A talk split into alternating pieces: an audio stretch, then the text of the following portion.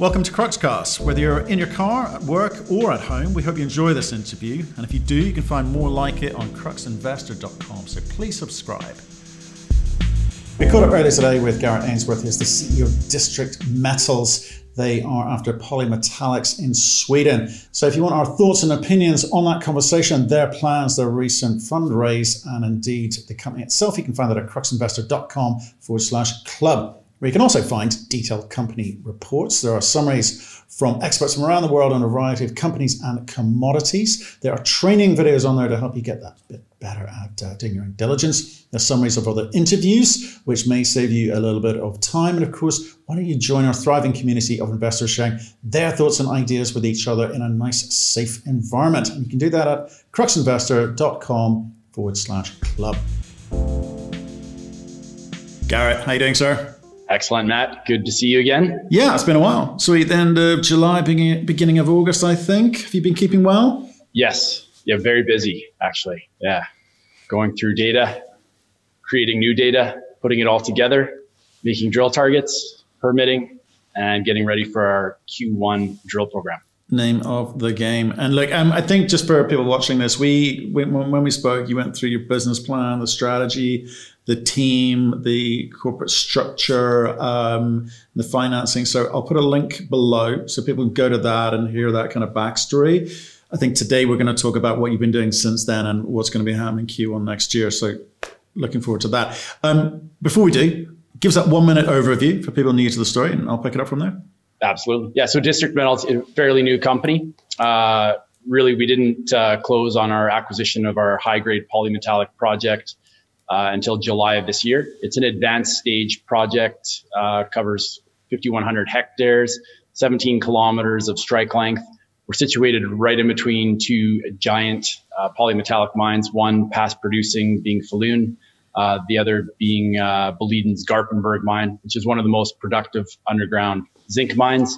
But we also discussed that it's also could be classified as a silver mine.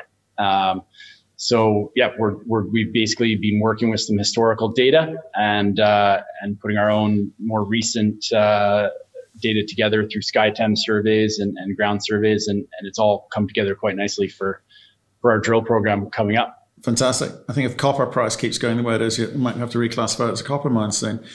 Uh, right. let's talk about what you've been doing since we last spoke, which is let's let's take it from the end, beginning of August, if if you don't mind. So, what what have you achieved since then? Uh, so, I believe we put more news out on Gårdsgruvan uh, historical drill results, and really that just that's in the southern part of the historic Tomtebo mine, which is where we're going to be focusing our our drilling. Uh, there's some very significant uh, historic drill intercepts with high grade copper. Um, they were only assayed for copper, but we know it also comes sampling the dump piles. Um, so that's a yeah, that's a very important thing to note. Um, so when we go back, we'll be we'll be drilling and analyzing for all the metals that are associated with that. But what that area really shows us, and very importantly, is that there's been a very strong and long-lasting feeder zone at the historic Tomtebo mine, and that's an essential component to these very large polymetallic um, deposits that are being mined in the Bergslagen today. And so we have it on our on our property, and it's our it's our number one target area right now. Okay, so but just if you don't mind, so characterize how you spent your time, money, and effort since August through to today when we're talking. There's a few things I want to talk about. You're in the middle of a race, okay, and I do want to talk about that because that's going to enable your drill program in Q1 that you outlined to me last time. So, what's the groundwork that you've been uh, laying down since August to now, if you don't mind? Yeah, yeah. So the other components, we we brought in a, a local expert in the region uh, by the name of Rodney Allen. Uh, he went into the field with some other geologists, did some mapping, sampling, um, and prospecting. Uh, that work was done in September, October. Uh, they went up, looked at some of the historical drill core that was available, sampled it, did a whole rock analysis. They're actually in the process right now, still of uh, doing a full interpretation of that data. We've seen some preliminary work, and it's it's amazing. Um, Why? we also Why got, do you say that? Amazing. Uh, in how uh, way? So, so the background on Rodney Allen is that he was a he was consulting for and then and then was working full time for Boliden uh, at Garpenberg in the 1990s. So he was brought in uh, when they were considering closing uh, Garpenberg. And so he came in with a crew and they did some structural studies and they they basically unlocked the code at Garpenberg and took it from near closure to a tier, now a tier one asset for Boliden. So what he's identified on our project is, uh, you know, there's a lot of similarities to what you see at Garpenberg and other deposits in the Bergslagen, which, um, you know, really, really justify a very strong target. But meaning what? Because Boliden ended up spending about 400 million bucks on that thing. So w- when you say the similarities, in, in what way are there similarities? So the controls on the mineralization and the styles of mineralization, um, the, the different kind of geology structure that's all in, uh, being observed there is is you know very analogous to what you see at Garpenberg. So that's that's absolutely key. I mean, I've, we've been working off of Garpenberg like it's an analogy, and, and we're really getting good confirmation on that now. Okay, and says the guy who actually did the work back then. So he's telling you with some degree of confidence from his experience that you've got something similar. Yes. And it, it's helpful that I'm a geologist, so I can, you know, it passes my sniff test, even though I'm not an expert in the Bergslagen, but I know I know what's right and wrong from a geological or technical side. Right. Okay. So, so how much you, had a bit of money um, when we spoke uh, in July. You've kind of, I guess, worked your way through that. You're in the process of raising some capital now. Now, I just need to remind people you have a big institutional following. Retail was only about 10, 11%. Um, what's it going to look like after this raise? Uh, yeah, so some of the existing um, funds that, that, were in it, uh, uh, Russo Asset Management, Commodity Capital, Sprott US, uh, uh, Stevens uh, Company, and um, yeah, there's a there's a few others. Bridgeport Capital. we've got about four or five more very serious funds coming in through this financing. I, I, I probably won't name them right now because we haven't closed, but uh, they've, they've locked their order in and, and we closed our financing on, uh, on Monday at 6 a.m. So it, uh, it really just strengthens again the shareholder registry. A number of high net worths have come in and it, it really opened my eyes to who who our existing shareholders are based on all the emails and inbound calls that I got and who wants to to come in as a, as a shareholder. So it, it was a really good experience. So you closed that book Monday. Uh, it's interesting when you name those. It, it, says to me, this is going to be this is serious. People are looking at a, a serious business area. It's not a promote. It's not a broker promoted asset into retail. Um, so, did you have to have conversations with each of those companies? And if so, what was the bit that they liked about this? What were they buying into? Uh, well, the main points that that I discussed uh, with you know with all the funds and whatnot are the jurisdiction that, and uh, quite a few of, of uh, the people I talked to were familiar with it. Um, obviously, the the technical prowess of the Bergslagen for you know housing these gigantic polymetallic deposits, uh, the advanced stage of the project, and for myself, it's really important to be in a in a region where you know you there there's a possibility of um, getting a monetizing event, and that requires healthy mining company like major mining companies. And you see that with Boliden, you see that with Lundin. They're both in the district. They're financially very well off. If something of significance, um, you know, gets discovered, uh, I would say the baseline would be about 10 million tons at grades that are similar to Garpenberg.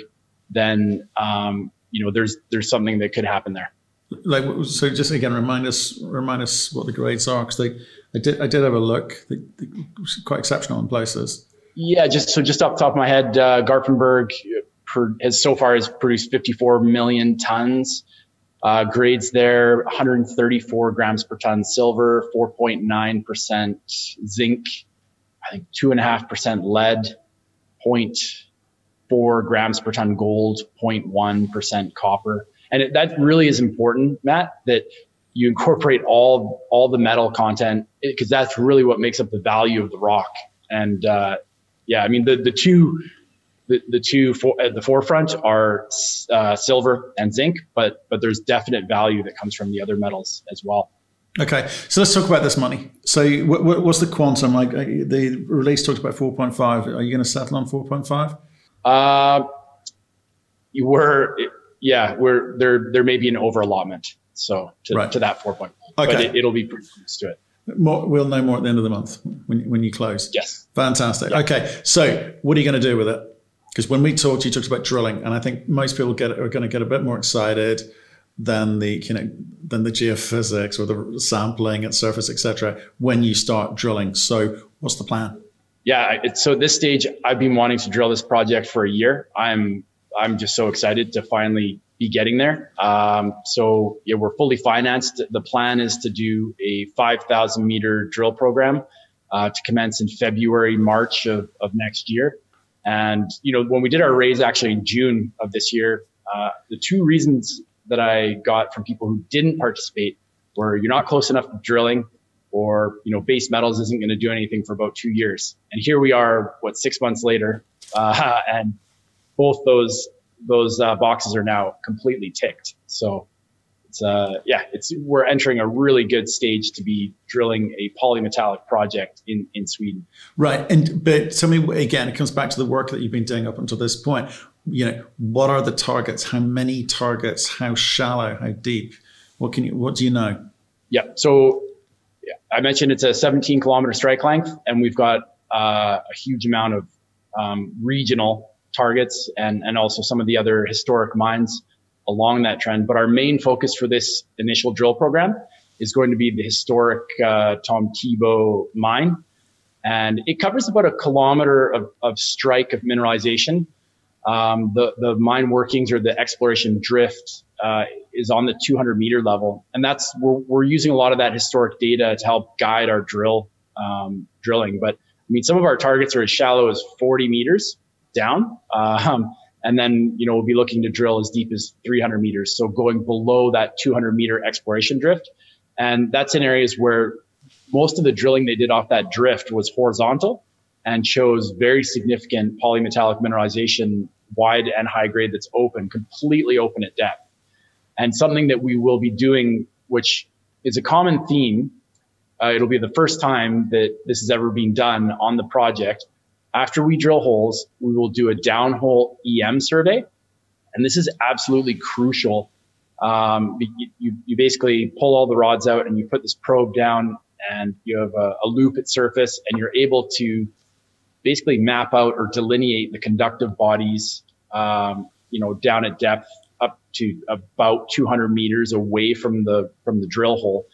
And this this was never used, and it's it's a very commonly used um, and successful exploration method used in many other districts. It wasn't used uh, at Garpenberg until the 1990s, and it played a large part in in again taking Garpenberg from near closure to being a tier one asset. So it's it's that understanding that we have now that that wasn't there in the 1970s um, when they were developing the Tomtebo mine, which is our huge advantage right now. So what else have you what else have you picked up from the Garpenberg experience? I guess the latter stages of that experience, which is going to save you time and money. You know, t- you know, identifying the way you should approach your asset at Tomtebo. The the key thing is you know making sure that you you get knowledgeable people into it. And that's exactly what we have with Rodney Allen. Uh, also, another geologist by the name of Hein Rat um, is uh, has eight years experience with Boliden, four of them being in uh, in the Bergslagen. Uh, and then applying like our whole our whole game plan was we're coming into an old district that has not seen modern exploration so let's just do it and um, another example actually that, that uh, you know something that was never done uh, on our project ground gravity survey. It's a pretty basic, cheap exploration method that we that we've that we've just employed at Tomtebo. Uh, and it's it's very effective in VMS districts or massive sulfide districts because the country rock is a lower density than the massive sulfides, so it shows the massive sulfides as a as a gravity high, and it, that was never done on the property. So that goes with the SkyTem survey, the deep penetrating SkyTem survey, the gravity survey, and the downhole EM. And that's what we're all all putting into the project to to be successful. Okay, so how much does five thousand meters cost? Uh, 1.5 million. So it's $300 Canadian um, all in. It's it's pretty good. Uh, a large part of that is because the infrastructure is so um, amazing in that part of the world. Uh, and then it, to do the downhole EM survey, you know, another 200,000. So call it 1.7 million to do uh, 5,000 meters of, of, drilling. Right. So we raised a little bit more um, so that we can, you know, we can pivot um, and increase the drilling meterage uh, if we see fit. Okay. So that's interesting. Then, so what what does 1.7 million bucks need to look like in terms of the data that you gather to give you confidence to, you know, one spend a bit more money, or two possibly even go and raise some more money? Yeah. So, I mean, some of the holes will be will be basically testing or twinning historical holes that are missing data. Uh, there's quite a few holes, like I mentioned, at Gårdsgruvan, where they only have the copper uh, assay results. So we'll be going back into some of those holes and then stepping out on 50 meter centers. And, and that uh, in this kind of environment should get us towards, um, you know, head us in the right direction towards uh, doing a mineral resource estimate.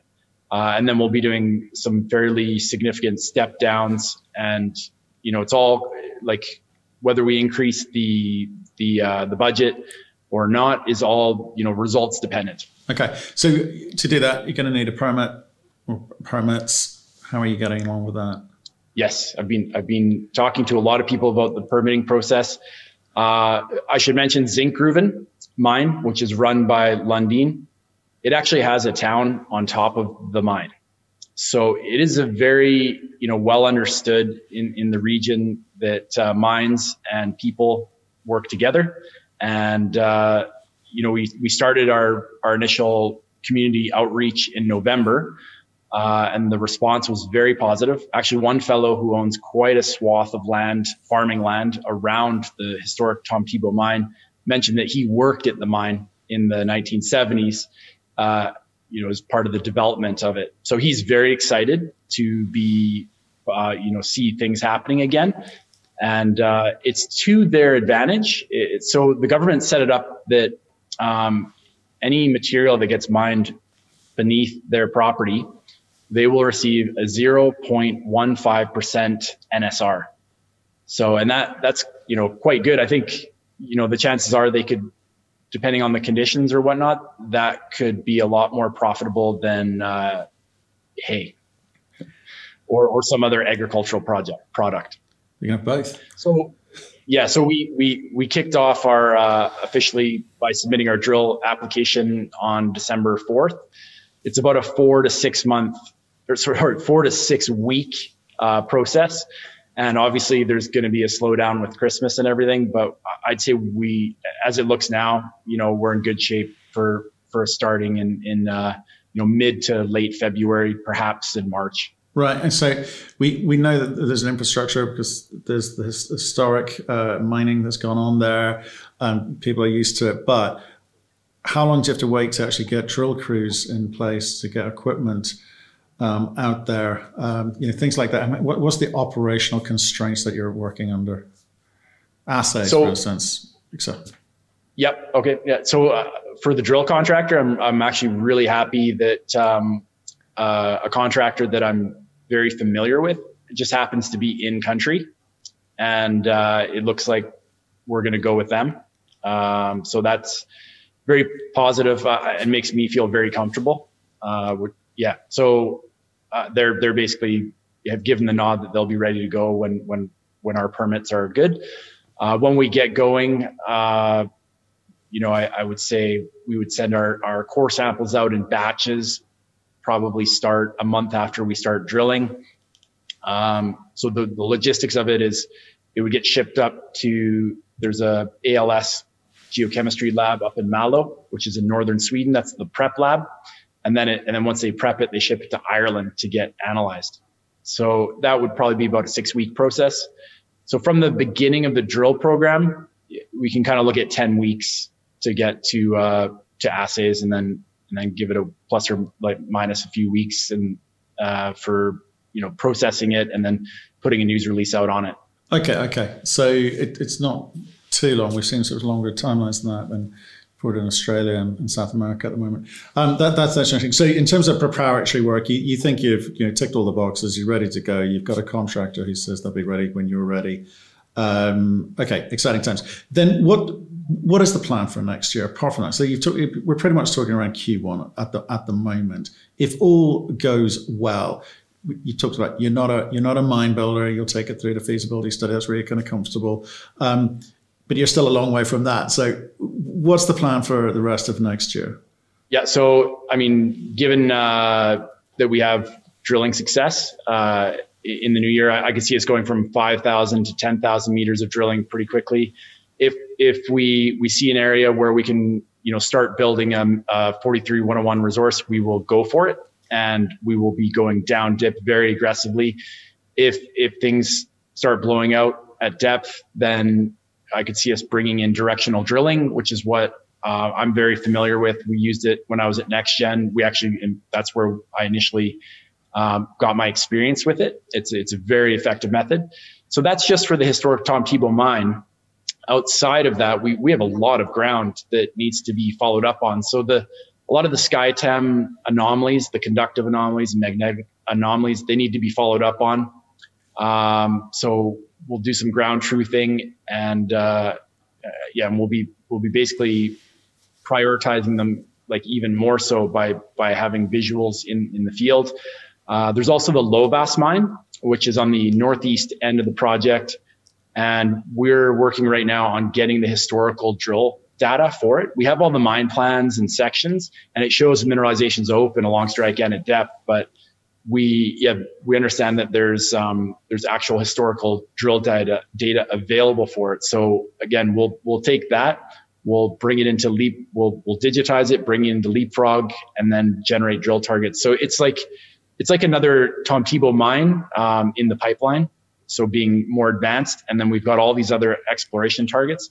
So uh, uh, when I say um, the geophysical anomalies, there's about seven high priority, and then about uh, think it was 18 medium priority. So there's a lot of work on the ground to really follow up on those. And, and I could see us doing some more ground gravity surveys as well, because it, uh, it is a very effective method. Um, you know, in, in the Iberian pyrite belt, it, it is absolutely like put a bullseye over top of some of these, um, you know, VMS deposits there.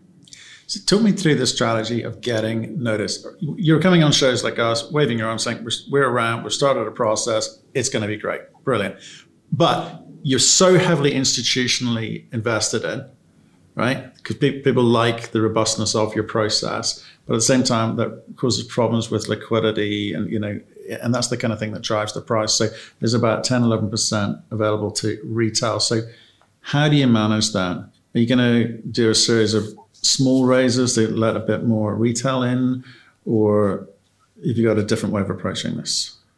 Yes, that, that's right. You we raised the liquidity issue uh, when we talked in in July, and uh, and I mentioned, you know, it, will probably liquidity will increase when uh, our financing um, becomes free trading, and that's exactly what happened in October. I was really happy that the, the share price um, it didn't didn't really come off too much, which uh, you know speaks to the to to the quality of who's who's involved and, and the support that was waiting to pick up the extra shares. So on this financing, there is uh, there are some very loyal um, you know retail shareholders that have come in. So uh, it's it's not just funds, not just institutions that are participating. Um, and, and, I think liquidity, it's we're going to trade a lot more liquid after December 30th. Okay, I guess we'll have to wait and see. Is there is there a four month hold on that? Correct. Yeah. So we'll be looking around April, a bit more free trading stock in the market. The timing's really good. I mean, for the, the four month hold to come off, we'll be well into drilling at that point. Um, you know, results will be out or or very close to being out. So it, it's the ideal scenario. And it, it's also, you know, one of the reasons why we decided, okay, we'll do a half warrant. I mean, I really like having the clean slate of no warrants, but um, if the results are as successful as I as I think they will be, then it'll be a, a self uh, financing mechanism um, in the best of ways. Okay, well, Gary, I'm I'm excited for you guys because it's you, have kind of been very systematic and, and professional with regards to the process. You've now got to go and start doing stuff with the money that you're, uh, well, you, you've raised it. Um, I look forward to that. Stay in touch and let us know how you get on, please, because I'm, I'm intrigued about what the drill results show. If it is something like Boliden, that, that's going to get the market excited for sure. Great. Well, thanks very much for the opportunity and, and, and you know, having District Metals on, on the show. It's going to be a really exciting 2021. Um, I mean, we can look forward to some good news flow even in January. Uh, we'll be bringing on some, uh, you know, on a formal kind of way, bringing on some, some good technical uh, personnel. Um, also, we'll have results on our ground gravity survey that's at the Tomtebo mine and, and uh, some more insight to uh, the geological interpretations that I mentioned that Rodney Allen has, uh, is putting together. So it's, it's definitely not going to be a quiet January or, or February. And yeah, really looking forward to, to getting going. Uh, have a Merry Christmas and, and a good break because I think it's going to be a very busy one for you as well. Thank you for listening. If you've enjoyed the interview, why not subscribe to Cruxcast or our website, cruxinvestor.com, and of course our YouTube channel, Crux Investor. Plus, you can catch us most days on Twitter and LinkedIn. We really love getting your feedback, so please keep it coming, and we'll speak to you again soon.